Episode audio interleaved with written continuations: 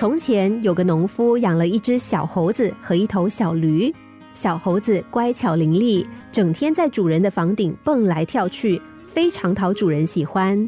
每当家里有客人来，主人都会让小猴子出来逗逗趣，并向他人夸赞小猴子聪明可爱。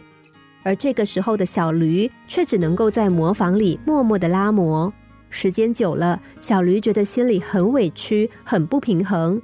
他也想像小猴一样讨主人的赞赏。有一天，小驴终于鼓足勇气，踩着墙边的柴，慢慢的登上了房顶。怎么知道，突然间，主人的房瓦就被他踩坏了。主人闻声把小驴从房上拖下来，就是一顿暴打。小驴的心里更加委屈了。他不明白，为什么小猴子这样蹦来蹦去，主人就开心，还大加赞赏。换成自己却要挨打呢？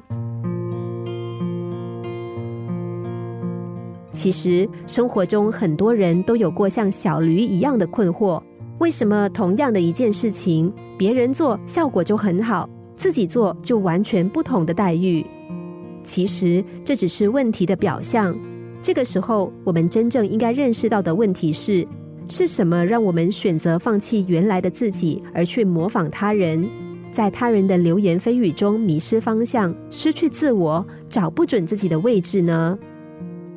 其实还是我们自己心里本身就对自己没有一个清晰的定位，所以才会在各种不同的意见中迷失，不好意思真正做自己罢了。你是谁，或者你将成为谁？回答这个问题最多的人不是你自己，反而是围绕在你身边的人。人们总是喜欢对他人评头论足、指点江山，那是因为人的眼睛只是看到他人，却不容易看清自己。在我们的成长过程中，就会受到这些人的影响。